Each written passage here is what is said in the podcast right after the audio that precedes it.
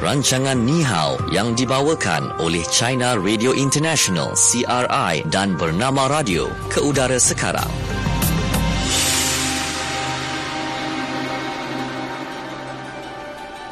Okay, hai, selamat petang. Uh, masa sekarang untuk Ni Hao yang dibawakan oleh China Radio International dan bernama Radio bersama saya Syuhada Armawan. Dan juga Mio Adlan. Mm-hmm. Kita ada bersama-sama dengan kita teman kita yang berada di China sekarang, Satria. Hai Satria. Hai Satria. Petang, Shu dan Miao. Yeah. yeah. Mio eh, Mio bukan Miao eh. Mio.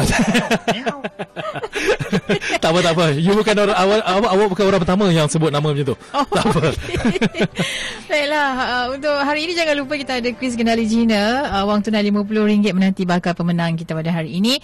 Okey, uh, jawapannya ada dalam uh, segmen Fokus di China yang akan uh, diceritakan lebih lanjut oleh Satria sebentar lagi. Okey, hmm. baik. Jadi untuk waktu ini uh, tanpa buang masa kita teruskan dalam segmen kita yang pertama iaitu Fokus di China.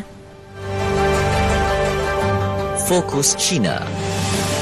Okey, baik. Hari ini kita nak bercakap mengenai uh, projek hutan semut uh, yang uh, dianjurkan oleh Alibaba melalui aplikasi e-bayar ataupun Alipay yang berjaya memenangi dua hadiah perlindungan alam PBB baru-baru ini kerana uh, mereka berjaya menggalakkan lebih 500 juta pengguna Alipay menjalani gaya hidup yang hijau. Ha, dia hmm. hijau tu macam Hijau macam mana nak hidup hijau tu, Satria? Ah, itulah. Satria mungkin ada ceritanya. Ha, banyak itu uh, kaedah dalam kehidupan boleh disifatkan sebagai itu kehidupan yang hijau macam menjima itu penggunaan kertas mm-hmm. dan uh, me- banyak menggunakan pengangkutan awam tidak memandu kereta sendiri dan kalau uh, macam itulah dan kita lihat baru-baru ini sebenarnya kalau ada ada seorang itu beli ya dia Uh, umurnya atas sampai 30 tahun tapi uh, pada 26 September lalu beliau sudah mewakili lah 500 juta itu pengguna uh, semu hutan semu itu untuk pergi ke New York untuk menerima anugerah dari PBB iaitu hadiah penjaga bumi okay. dan ini kerana denganlah itu anjuran Alibaba program itu uh, projek hutan semu itu sudah memang sudah menggalakkan lebih kurang 500 juta orang untuk berturut-turut sudah menanam uh, 122 juta batang uh, pokok hmm. di kawasan perguruan di China punya. Okay. Dan bagaimana ini di uh, diwujudkan seperti apa yang sudah dikongsikan oleh beliau itu namanya Shen Junliang dalam upacara penganugerahan tersebut dia hmm. katakan setelah menggunakan aplikasi atau menyertai projek hutan semu tersebut dia setiap hari pagi-pagi dia akan bangun untuk uh, menari di luar dan ini akan mendapat kalau dia sambil menari memegang uh, telefon pintarnya, telefon pintar akan mencatat uh, tenaga sukannya dan ini akan diubah menjadi, uh, menjadi tenaga hijau dalam aplikasi Alipay. Jadi uh, kalau kita melalui macam menari dan juga uh, naik uh, kereta, naik pengangkutan awam, kita bayar melalui Alipay, dia akan tercatat. Dan kalau kita macam uh, membayar berbagai kos atau bayaran. Macam untuk kos elektrik atau air kita tidak perlu langsung pergi ke sana. Melalui Alipay boleh langsung bayar dan ini juga sudah sebenarnya menjimat tenaga. Kalau kita naik kereta pergi ke sana pulang balik mm-hmm. semuanya akan mendapat itu uh, uh, tenaga hijau. Dan termasuk juga kita kalau di China uh, sewa uh, basikal sudah cukup biasa lah. Mm. di mana-mana ada. Dan kalau dengan Alipay Pay ini uh, membuka kunci uh, uh, um, basikal tersebut menyewa. Basikal ini akan mendapat juga tenaga hijau dan semua ini akan um, bersama dikumpulkan dan kita pada awalnya boleh memilih sejenis uh, pokok dan setiap jenis pokok dia perlu tenaga hijau yang berbeza. Macam ada yang kecil sedikit dia akan uh, memerlukan tenaga hijau uh, kurang sedikit. Tapi yang pokok yang besar sedikit dia akan memerlukan lebih banyak tenaga hijau. Dan hmm. setelah kumpulan tenaga hijau anda dalam Alipay ini sudah cukup dan langsung boleh menanam satu pokok di Alipay itu dan boleh lihatlah ada pokok ini boleh memilih ini pokok ini ditanam di mana di satu ada berapa kawasan pergunungan akan di boleh dipilih dan setelah dipilih sebenarnya kalau Alipay dia ada kerjasama dengan macam kerajaan tempatan dan juga berbagai syarikat, syarikat tempatan mm-hmm. dia akan langsung menanam satu pokok yang benar-benar di sana oh okey hmm. ya tapi hingga sekarang sudah ada 122 juta batang wow. yang sudah ditanam. Okey. Baik, apa sinonimnya dengan nama uh, hutan semut itu sendiri, Safia? Ya. Saya rasa kalau semua kita tahu, semua ini kecil. Hmm. Setiap semua, kalau saya seekor semua sahaja, tenaganya sedikit saja. Tapi kalau ribuan atau bahkan jutaan semua berkumpul bersama, dia akan mempunyai tenaga yang cukup besar. Hmm. Inilah saya rasa ertinya projek tersebut, iaitu setiap orang kita dulu kalau selalu kita kan. Kita uh, mempromosikan macam uh, satu cahaya kehidupan yang hijau. Mm-hmm. tapi apa itu cahaya kehidupan hijau? Dan apa yang kita boleh buat untuk melindungi alam sekitar sebenarnya setiap orang mungkin tak faham. Jadi tengah ada hutan sembunyi mm-hmm. dia memberitahu kepada kami apa itu uh, gaya hidup yang hijau dan memanglah membantu kami sudah memberi sedikit tenaga kami sendiri. Setiap orang dari setiap orang uh, bersama-sama membuat perubahan di China. Dan oleh itulah sebenarnya ini diberi sudah diberi oleh uh, PBB mendapat hadiah itu penjaga uh, bumi.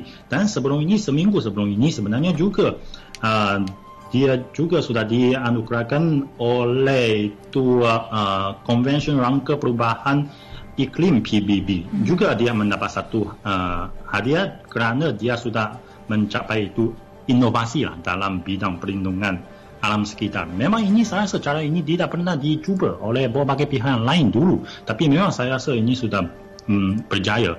Dan khususnya kita kalau cakap-cakap di sini mungkin tak susah untuk mendapat satu image yang cukup konkret. Kita boleh cari melalui uh, Google kita lihat apa itu hutang semu. Memang hmm. ada gambar yang bertanding iaitu di sebelah gambar itu masih padang um, pasir tapi separuhnya sudah menjadi hijau dan inilah apa yang sudah diwujudkan oleh hutang semut dan tambah lagi sebenarnya baru-baru ini ada satu perubahan yang cukup menggembirakan iaitu bukan hanya dengan usaha kita uh, syarikat-syarikat setiap orang dan kerajaan juga menjadi semakin hijau. Sebenarnya nampaknya alam sekitar sendiri juga sedang membantu kami iaitu dalam pergunungan di Kansu Baru ini ada um, pakar-pakar mereka mengumumkan sebenarnya melalui pengajian atau peng, um, um, pengajian yang selama 30 tahun yang lalu kita lihat ada banyak kawasan pergunungan di sana menjadi hijau. Ini bukan oleh uh, ini bukanlah itu usaha dari kami kaum manusia tapi dia hmm. sendiri menjadi hijau. Ini memang merupakan satu perubahan yang cukup boleh dikatakan menggembirakan setiap orang. Memanglah kalau saya pernah jumpa banyak tu kawan-kawan dari Malaysia melancong ke China. Mereka uh, memang seronok pergi ke macam Gansu untuk main di padang pasir itu. Dan kalau ambil uh, gambar memang cantik lah dan kalau di uh, bawahnya merupakan padang pasir yang kuning di atasnya merupakan uh, langit yang biru. Kalau ada orang ambil gambar di sana memang cukup cantik. Tapi kita perlu bayangkan kalau penduduk-penduduk yang hidup di kawasan tersebut bagaimana. Hmm. Setiap hari mungkin kalau setiap, boleh kita katakan kalau di China kita mengibaratkan orang yang mengalami kehidupan yang cukup miskin kita katakan orang ini makan pasir atau makan tanah sahaja. Hmm. Jadi kalau hmm. orang yang penduduk di tempatan memang setiap hari mereka makan pasir sahaja. Oleh hmm. itulah kalau uh, padang pasir ini boleh diubah suaga menjadi macam semuanya penuh dengan uh, tumbuhan dan hijau. Saya rasa ini memang uh, merupakan satu uh, hal yang cukup menggembirakan lah. Hmm, Okey, baik. Dan uh, bila bercakap mengenai uh, usaha untuk kita memelihara hutan ini uh, di Malaysia juga ada kawasan hutan dan guna tanah pertanian yang sangat luas. Hmm. Uh, masyarakat luar yang cukup kagum juga dengan uh, suasana kehijauan dan sering memuji keindahan alam di negara ini. Sebenarnya uh, luas kawasan hutan sahaja hampir 5 juta hektar berbanding dengan luas semenanjung Malaysia iaitu 13.18 juta hektar. Ha, hmm. Ini juga ya uh, di bawah kelolaan organisasi yang mengurus hal ehwal kehijauan negara adalah uh, Jabatan Perhutanan Perhutanan dan Jabatan Pertanian. Kedua-dua jabatan ini diwujudkan sejak uh, zaman sebelum merdeka dan diberikan mandat untuk mereka uruskan hasil hutan, mereka uruskan uh, hasil pertanian sebagai bahan komoditi yang berupaya untuk menjana pendapatan negara. Hmm, dan juga untuk pengetahuan uh, Satria dan juga pendengar-pendengar kita Ya. juga pengurusan hutan adalah berpandukan uh, kepada Akta Perhutanan Negara 1984 dan dikemas kini beberapa, beberapa kali selepas itu dan prinsip kepada pengu, pengurusan hutan adalah mengurus hutan simpan kekal yang sebahagiannya uh, sebahagian besarnya mm-hmm. dikelaskan sebagai hutan pengeluaran ataupun hutan boleh dibalak dan pada masa ini 1.93 juta hektar hutan dilindungi berbanding 2.99 juta hektar hutan pengeluaran. Mm-hmm. Ha, itulah keadaannya di Malaysia. Betul. Ya, sebenarnya kalau dulu kita masih ketika saya belajar dalam universiti kita di ada macam kursus untuk mengetahui uh, keadaan di Asia Tenggara. Hmm. Guru kami uh, sudah memberitahu kami iaitu kalau di Asia Tenggara kalau menanam satu pensel saja dia akan tumbuh menjadi satu pokok yang besar. Kerana memang saya rasa lah kalau sumber kayu di Malaysia atau di berbagai negara-negara Asia Tenggara memang cukup banyak saya rasa ya. Hmm. Hmm, oleh itu saya rasa memang sama saya mau pun tanya jadi, jadi apakah masih ada itu macam usaha perlindungan untuk hutan di negara-negara di Asia Tenggara atau dibiarkan saja dia akan cukup makmur. Hmm. Sebabnya kalau banyak juga usaha sebenarnya untuk menjaga seperti Betul. sumber-sumber alam seperti kayu balak dan sebagainya kan dan uh, sungguh pun ada berlaku pembalakan haram uh, tapi usaha ke arah itu untuk uh, hmm. kita mencegah untuk kita memastikan bahawa tidak ada lagi aktiviti-aktiviti yang tidak sihat seperti itu berlaku Hmm. dan antara usaha yang uh, dilakukan adalah pemantauan mungkin oleh uh, Jabatan Hutan sendiri kan Betul. untuk mereka uh, lihat terutama sekali di uh, Sabah di uh, di Sarawak kemudian di Pahang Di ya Pahang, betul. Uh, banyak sebenarnya uh, usaha dilakukan supaya uh, sumber-sumber alam seperti ini dapat dikawal uh, daripada ia uh, di apa di uh, hutan itu di dibiarkan ataupun hutan itu macam uh, orang nak ambil sumbernya suka hati, suka hati je kan? macam tu je kan Tapi kita juga ada satu badan akreditasi iaitu mm-hmm. MTCC mm-hmm. yang uh, maksudnya Malaysian Timber Certification Council ni mm-hmm. mereka bertanggungjawab ataupun memainkan peranan untuk memastikan sumber balak ataupun sumber kayu setiap uh, perabot atau dan sebagainya semuanya datang daripada sumber yang memang dibenarkan. Betul. Bukan Mhm. dilakukan pembalakan secara haram dan sebagainya. Betul. Jadi ini merupakan salah satu inisiatif uh, dari MTCC mereka lakukan uh, dan uh, mereka berharap juga bukan saja dilakukan di Malaysia tapi malah di rantau Asia dan seterusnya lah untuk mempertahankan ialah kesihatan dan juga ke kemakmuran hutan-hutan yang kita ada uh, di Ya, sini. saya rasa lah kalau itu katakan perlindungan alam sekitar ini mestilah ada usaha yang benar-benar diadakan. Mm-hmm. Baru mungkin diwujudkan. Tapi saya uh, saya tak tahulah sama ada di Malaysia uh, baru-baru ini juga ada tumpuan terhadap apa yang dikatakan seorang gadis dari Sweden yang digerakkan sebagai putri perlindungan alam sekitar. Mm-hmm. Dia mm. dulu sudah menyampaikan ucapan di PBB dan dia memarahkan kepada berbagai tokoh besar. Katakan mengapa anda biarkan bumi kami menjadi begitu dan semua tokoh besar terpaksa duduk di sana dengar apa yang dicakap-cakap dia dan ibu bapanya bahkan katakan dia matanya dengan matanya boleh mengesan dioksida dalam udara. Mhm. Jadi saya rasa tak tahulah bagaimana penilaian uh, Malaysia terhadap gadis ini. Tapi kalau saya lihat media sosial di China punya, sebenarnya kami meremehkannya. Bahkan kita lihat Presiden dari Rusia, Putin, beliau pun kata mau tanya kepada dia. Sama kalau ada penduduk di Afrika, dia mau ada kehidupan sekaya dengan kamu orang di Sweden, bagaimana diselesaikan? Sama ada mereka langsung uh, mempromosikan macam tenaga suria di sana punya. Ini perlu berapa bayaran? Wang ini dari mana? Mm-hmm. Jadi ada seorang uh, gadis yang berumur mungkin belasan, Belasan tahun. Belasan tahun, ya, betul. Cakap-cakap saja ya.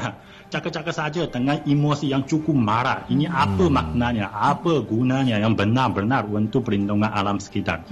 Berbanding ini sebenarnya di uh, media sosial China pun ada orang yang katakan berbanding putri macam inilah kita lebih menggabungkan seorang uh, warga emas di China. Dia namanya Zhang Lianlian. Dalam 37 tahun lalu dia seorang sahaja sudah menanam uh, lebih 200 ribu batang pokok di China punya. Dan di Hebei provinsi Hebei juga ada Hmm. dua orang petani tempatan. An- antaranya seorang dia ketika menjadi pekerja migran dia kena accident atau um, kemalangan akhirnya dia menjadi buta. Mm-hmm. dan dia balik ke kampung dan ada seorang kawannya juga orang OKU kurang upaya dia tak ada tangan. Tapi kedua-dua orang mereka tidak mau menjadi orang yang hanya perlu jagaan dari keluarga dari kerajaan sahaja. Mereka dua orang berbincang untuk menanam pokok di kawasan perguruan di kampung tersebut. Hmm. Jadi dalam um, lebih kurang 20 tahun lalu, dua orang OKU ini sudah menanam lebih 100 ribu batang pokok di kampung mereka.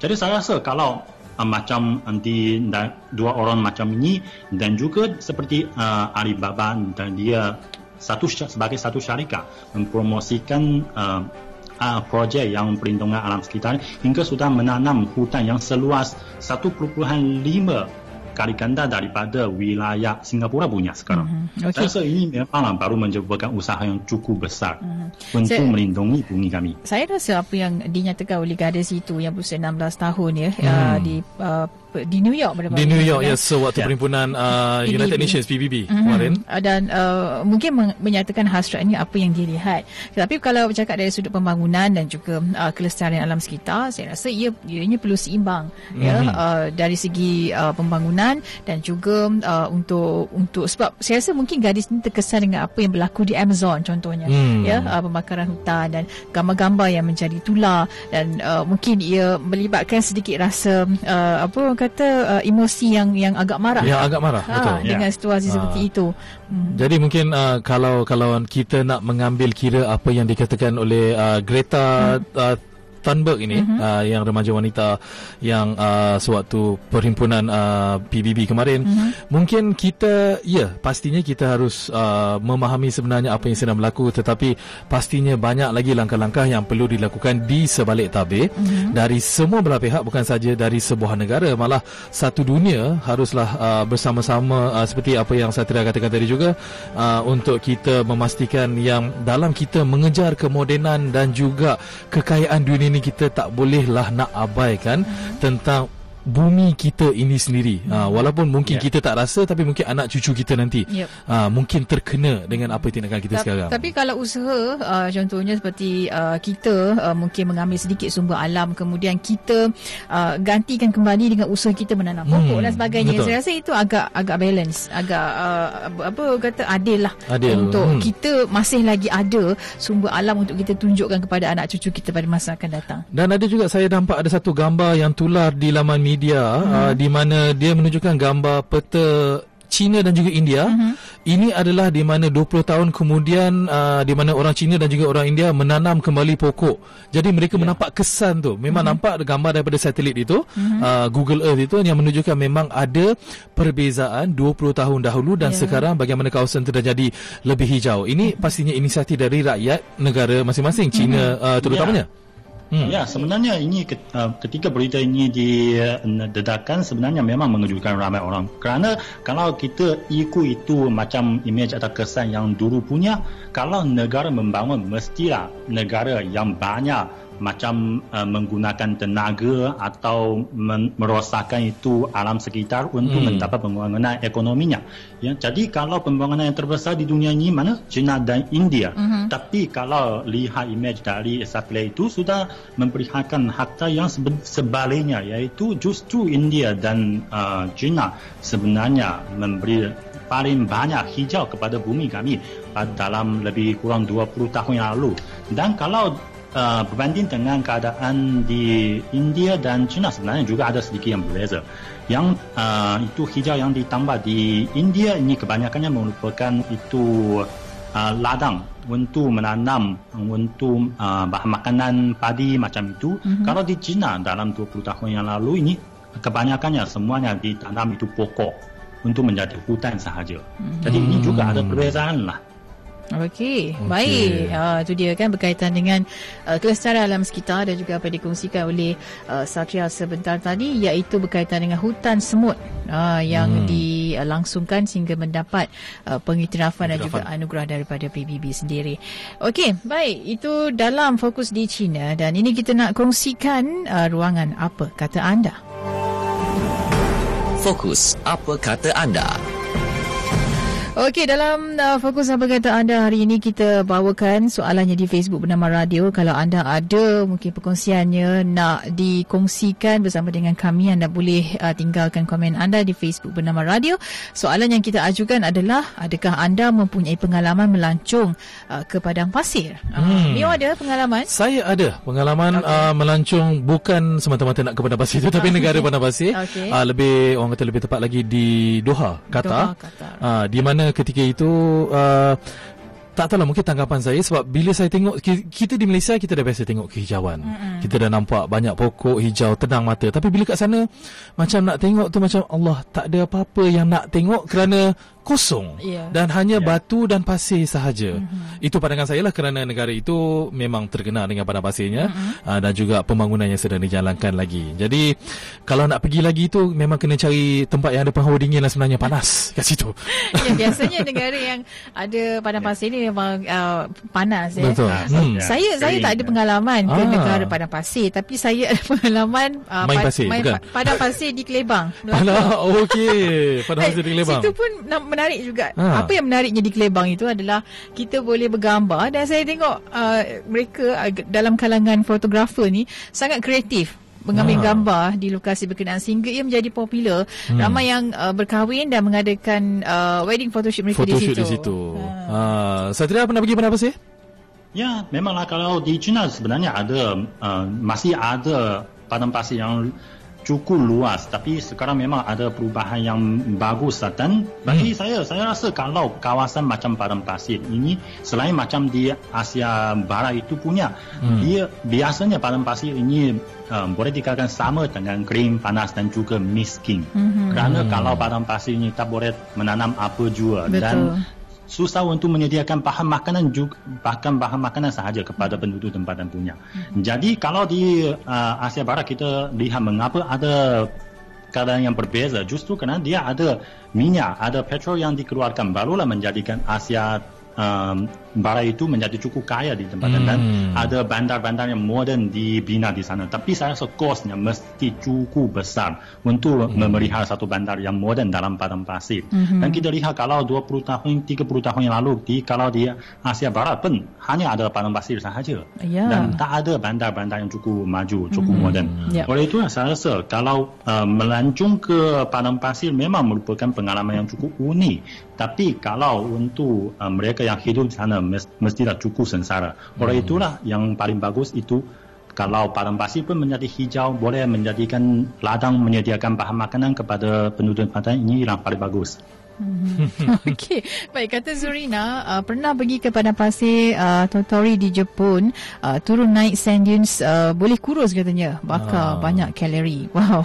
Okey dan kata Najwa kalau pergi Mesir wajib lawat padang pasir di sana. Uh, ada padang pasir batu cendawan, padang pasir ala frozen, padang pasir tinggalan lava gunung berapi pun ada juga katanya. Hmm. Orang cakap banyak khasiatnya uh, sampai orang ambil lumpur, sapu uh, macam lotion katanya.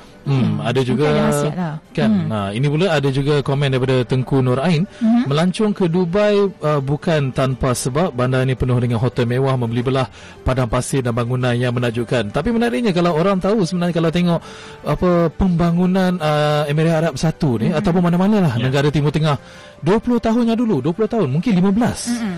Memang tak ada apa-apa kan. Ya. Ha, tapi, Tapi dengan sekarang- pembangunan Hmm. pesat dengan tiba-tiba naiknya pencakar langit, naiknya bangunan-bangunan yang tinggi, memang perubahan yang sangat drastik, uh, drastik, Drastik. sebenarnya. Ha. Okey dah Yusri kata seronok bila dapat merasa suasana baru di Vietnam. Paling tidak dilupakan ialah trip ke padang pasir Mui ini yang sangat mengujakan. Hmm. Okey di Vietnam. Di. Vietnam eh. Tak payah pergi jauh lah. Vietnam pada Tu Pasir. lah saya kata kat Ha. Melaka pun ada. Kat Melaka pun ada kan. Okey. Baik, uh, itu yang kita kongsikan. Uh, sebentar lagi kita bawakan apa yang menjadi fokus di Malaysia. Okey, kita rehat dahulu seketika terus dengarkan Ni Hao yang dibawakan oleh China Radio International dan Bernama Radio. Stesen berita bisnes anda. Sembang Biz dipetik dari YouTube Mau Kerja. Jangan ada perasaan ataupun pemikiran skim cepat kaya. Okey? Tak ada bisnes dekat dalam dunia ni orang kata hari ni start labur 10,000 tahun dep- uh, esok terus dapat 1 million. No. tak kisahlah CGPA dia orang rendah ke tinggi ke. Tapi kebiasaannya orang yang CGPA tinggi ni yang target nak gaji besar betul tak? To be honest tak ada istilah. Keluar-keluar terus dapat 5000 atau keluar-keluar terus dapat 10000 kalau you jadi leader tapi you tak tahu apa yang orang bawah buat ataupun apa yang orang bawah patut buat you tak layak untuk memberi arahan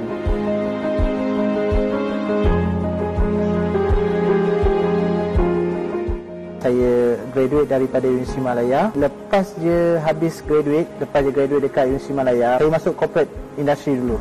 One day, apa saya buat adalah saya ada beberapa orang kawan pada peringkat awalnya yang tolong saya membuat penghantaran game. Okay, di sekitar KL dengan Selangor. Uh, sekarang dah banyak demand. Waktu di peringkat awal, jadi saya sendiri turun padang, ambil motor kalau barang kecil, dan ambil kereta kalau barang besar. Kalau orang kata uh, mat dispatch ni low level, uh, yes mungkin itu pandangan orang. Tapi apa yang Zoom lakukan adalah kita membawa uh, mat dispatch ni kepada satu peringkat di mana kita nak gelar mereka sebagai professional rider. Kita bercerita pasal mat dispatch, kita kenal pakai t-shirt biasa, pakai slipper and then mungkin ada yang pakai uh, seluar pendek. Kita professionalize dia orang di mana bila dia orang masuk sini, first benda dia orang kena belajar adalah cara berkomunikasi. Bahasa Melayu dan juga bahasa Inggeris secara profesional. Selain daripada itu, kita akan tengok dia punya posh bag. Yang mana dalam posh bag mereka wajib ada perfume. Kalau rambut panjang kena ada sikat. So itu adalah satu kewajipan Zoom. Daripada sebelum ni kita gelarkan dia orang mat dispatch. Tapi sekarang mereka adalah professional rider. Kita kena belajar sesuatu daripada orang yang dah pernah uh, ada pengalaman buat bisnes tak kisahlah apa bisnes jual nak buka pun tapi satu pengalaman tu penting sebelum kita buka perniagaan. Jangan ada perasaan ataupun pemikiran skim cepat kaya okey?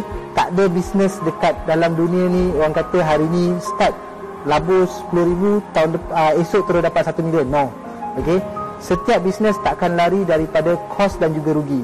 Okey? Sebab tanpa kos dan rugi profit takkan datang. Setiap kali improvement level yang you uh, buat dekat dalam bisnes ni kita tak boleh lupakan segala step yang kita ada pernah buat sebelum ni. Uh, jadi jangan bila orang kata uh, dah tinggi kita lupakan apa yang kita buat sebelum ni. Orang kata 2 tahun bisnes boleh maju dengan uh, peringkat yang sekejap kan. Memang orang kata tak logik.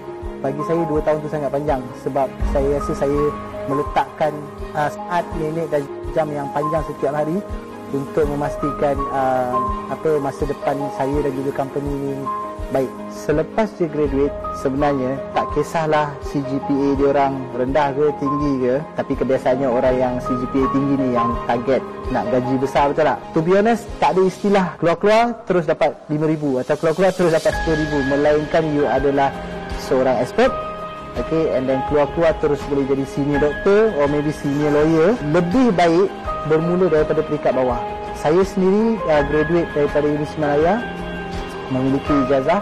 Saya join uh, sebuah company corporate sebenarnya tanpa menggunakan ijazah sebab saya tak nak saya sendiri masuk-masuk uh, terus berada di peringkat atas. Kalau you tak belajar macam mana orang bawah rasa you takkan tahu apa yang orang tu rasa bila you straight away dekat atas. Saya selalu berpegang kepada konsep um, leading by example. Kalau you jadi leader tapi you tak tahu apa yang orang bawah buat ataupun apa yang orang bawah patut buat you tak layak untuk memberi arahan. Gaji tinggi maksudnya you dah buat kerja besar. Bila you buat kerja besar means you ada orang bawah yang akan execute you punya kerja. Every, everyone mengharapkan gaji besar tapi it's better to go through daripada step A, B, C dan juga yang seterusnya. Sembang Biz Teruskan mengikuti rancangan Ni Hao yang dibawakan oleh China Radio International CRI dan Bernama Radio.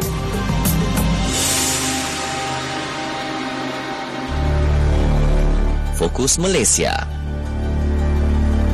Okey kembali waktu ini dalam Nihau ini dibawakan oleh China Radio International dan bernama Radio. Baik untuk waktu ini kita nak hmm. kongsikan hmm. apa yang uh, menjadi uh, fokus, fokus di Malaysia. Di Malaysia. Okey baik uh, ini mengenai uh, keputusan yang membolehkan individu berusia 18 tahun bertanding ya dalam pilihan raya bermula pada pilihan raya kecil PRK Parlimen Tanjung Piai Johor November depan uh, dilihat sebagai persediaan awal lah untuk berdepan dengan revolusi sistem demokrasi di Malaysia. Hmm, dan uh, mengikut uh, penganalisis politik dari University Science Malaysia, Profesor Dr. Siva Siva Murugan Pandian uh, berkata walaupun nampak janggal sebenarnya individu berusia 18 tahun dibenarkan menjadi calon, mungkin itu cara SPR mahu melihat tahap penerimaan semua pihak berkaitan perkara berkenaan. Mm-hmm. Dan menurut kata beliau lagi, saya tidak rasa keputusan SPR ini sesuatu yang tergesa-gesa walaupun isu pendaftaran pengundi penurunan had umur mengundi dari 21 tahun ke 18 tahun belum dimuktamadkan. Mm-hmm. Dan barangkali SPR mahu melihat reaksi peralihan ke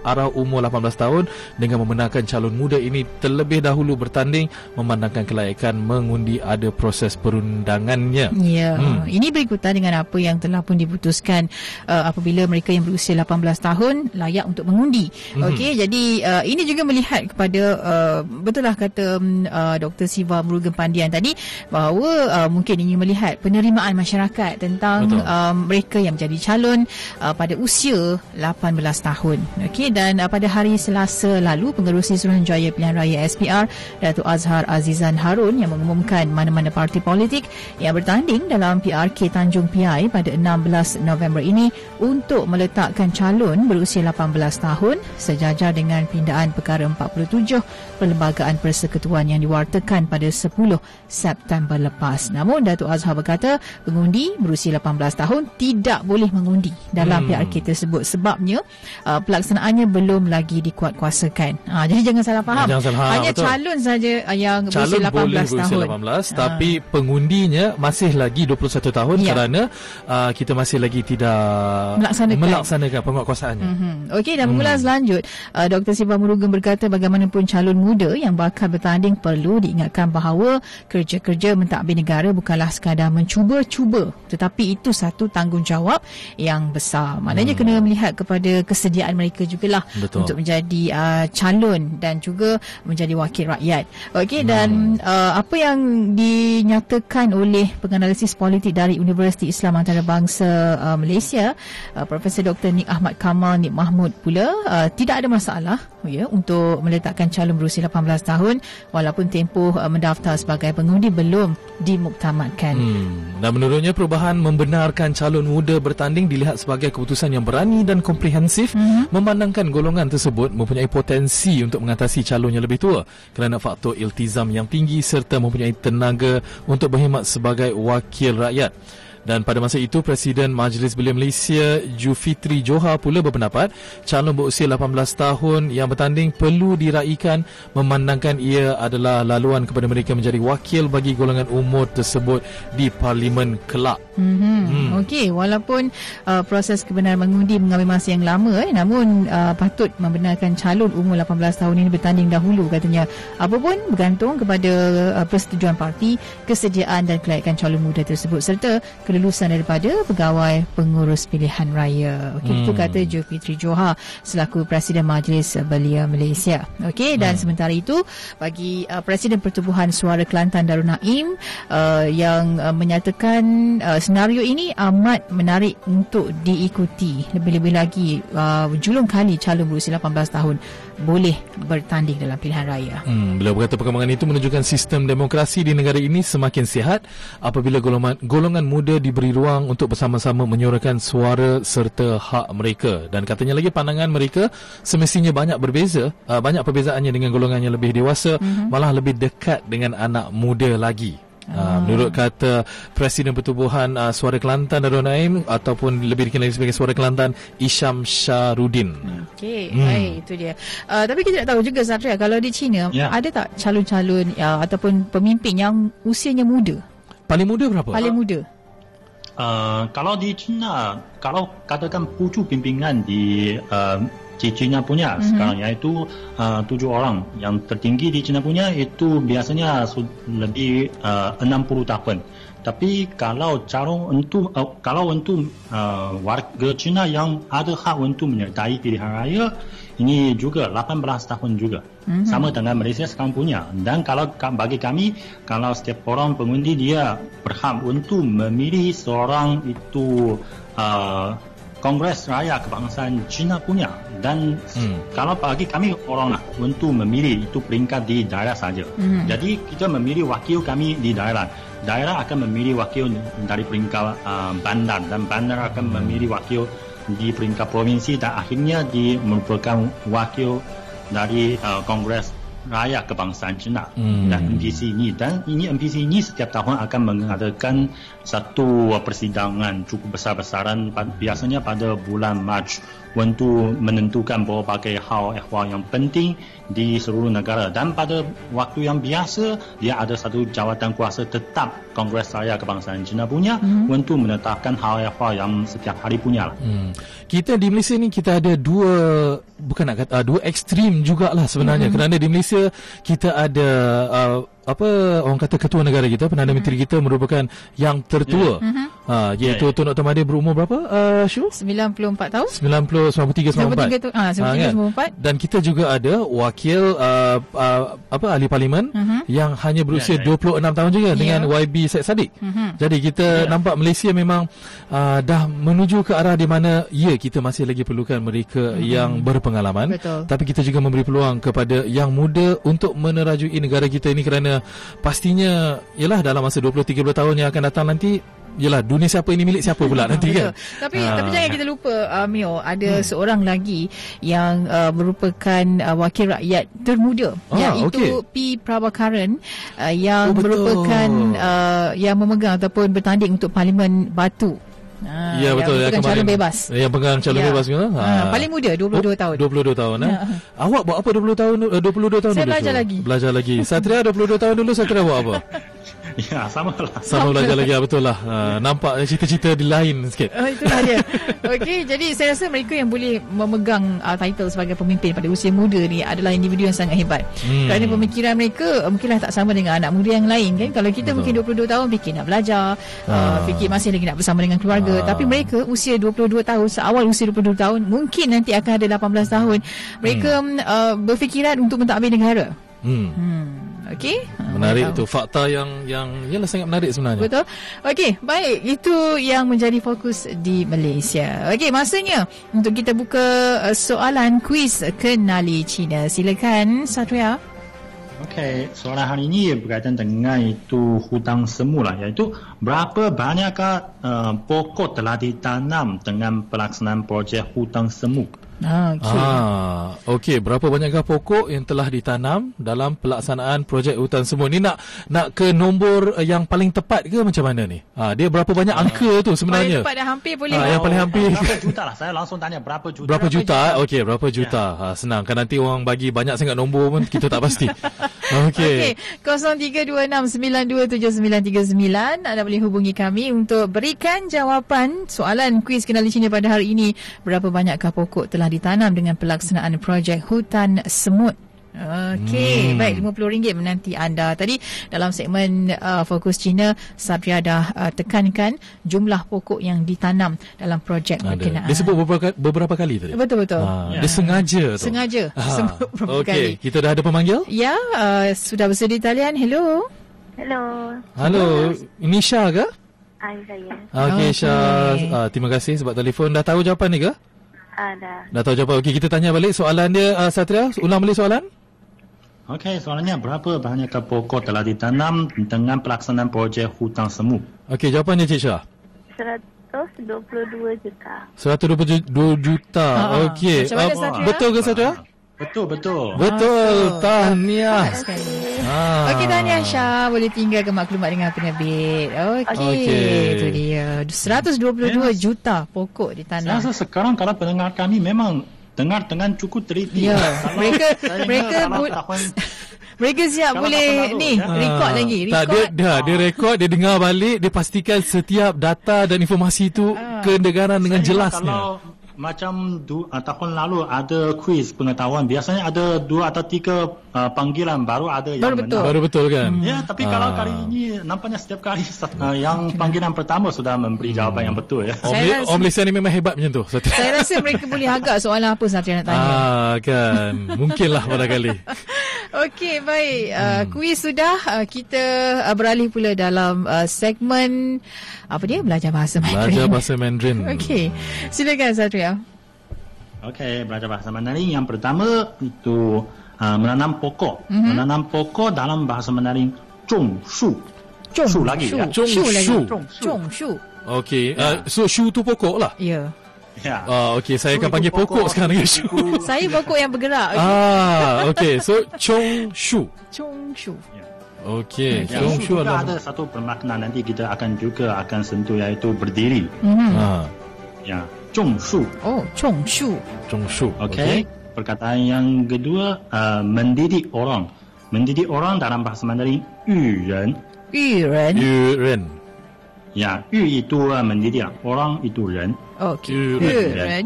Okey. Okey.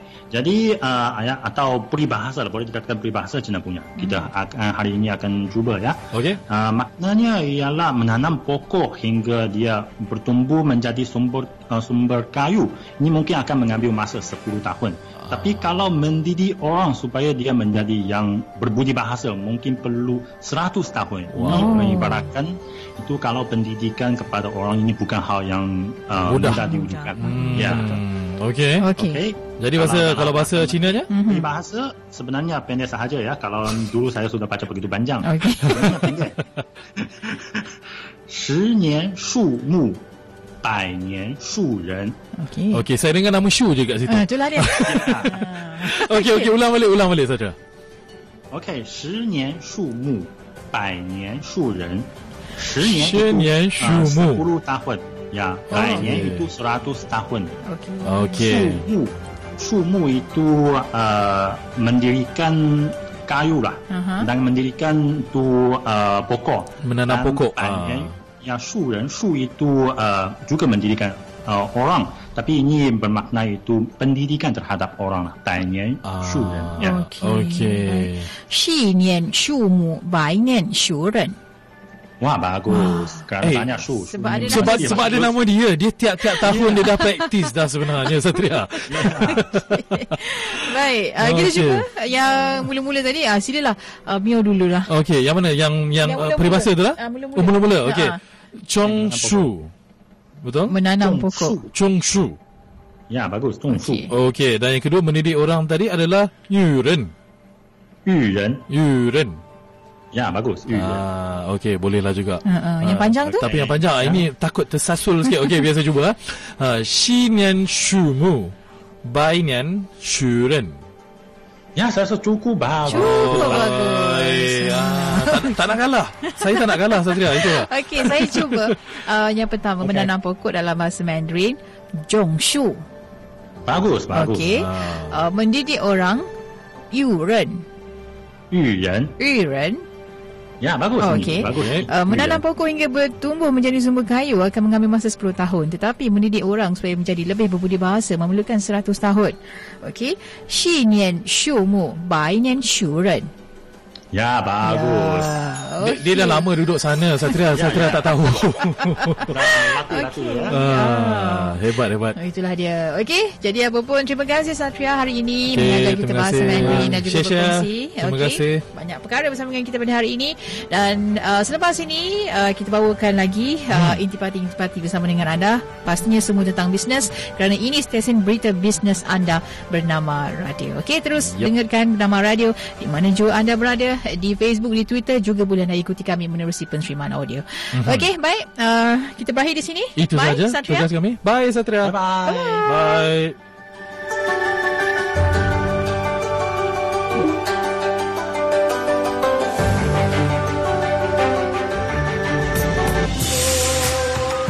Sekian rancangan Ni Hao yang dibawakan oleh China Radio International CRI dan Bernama Radio.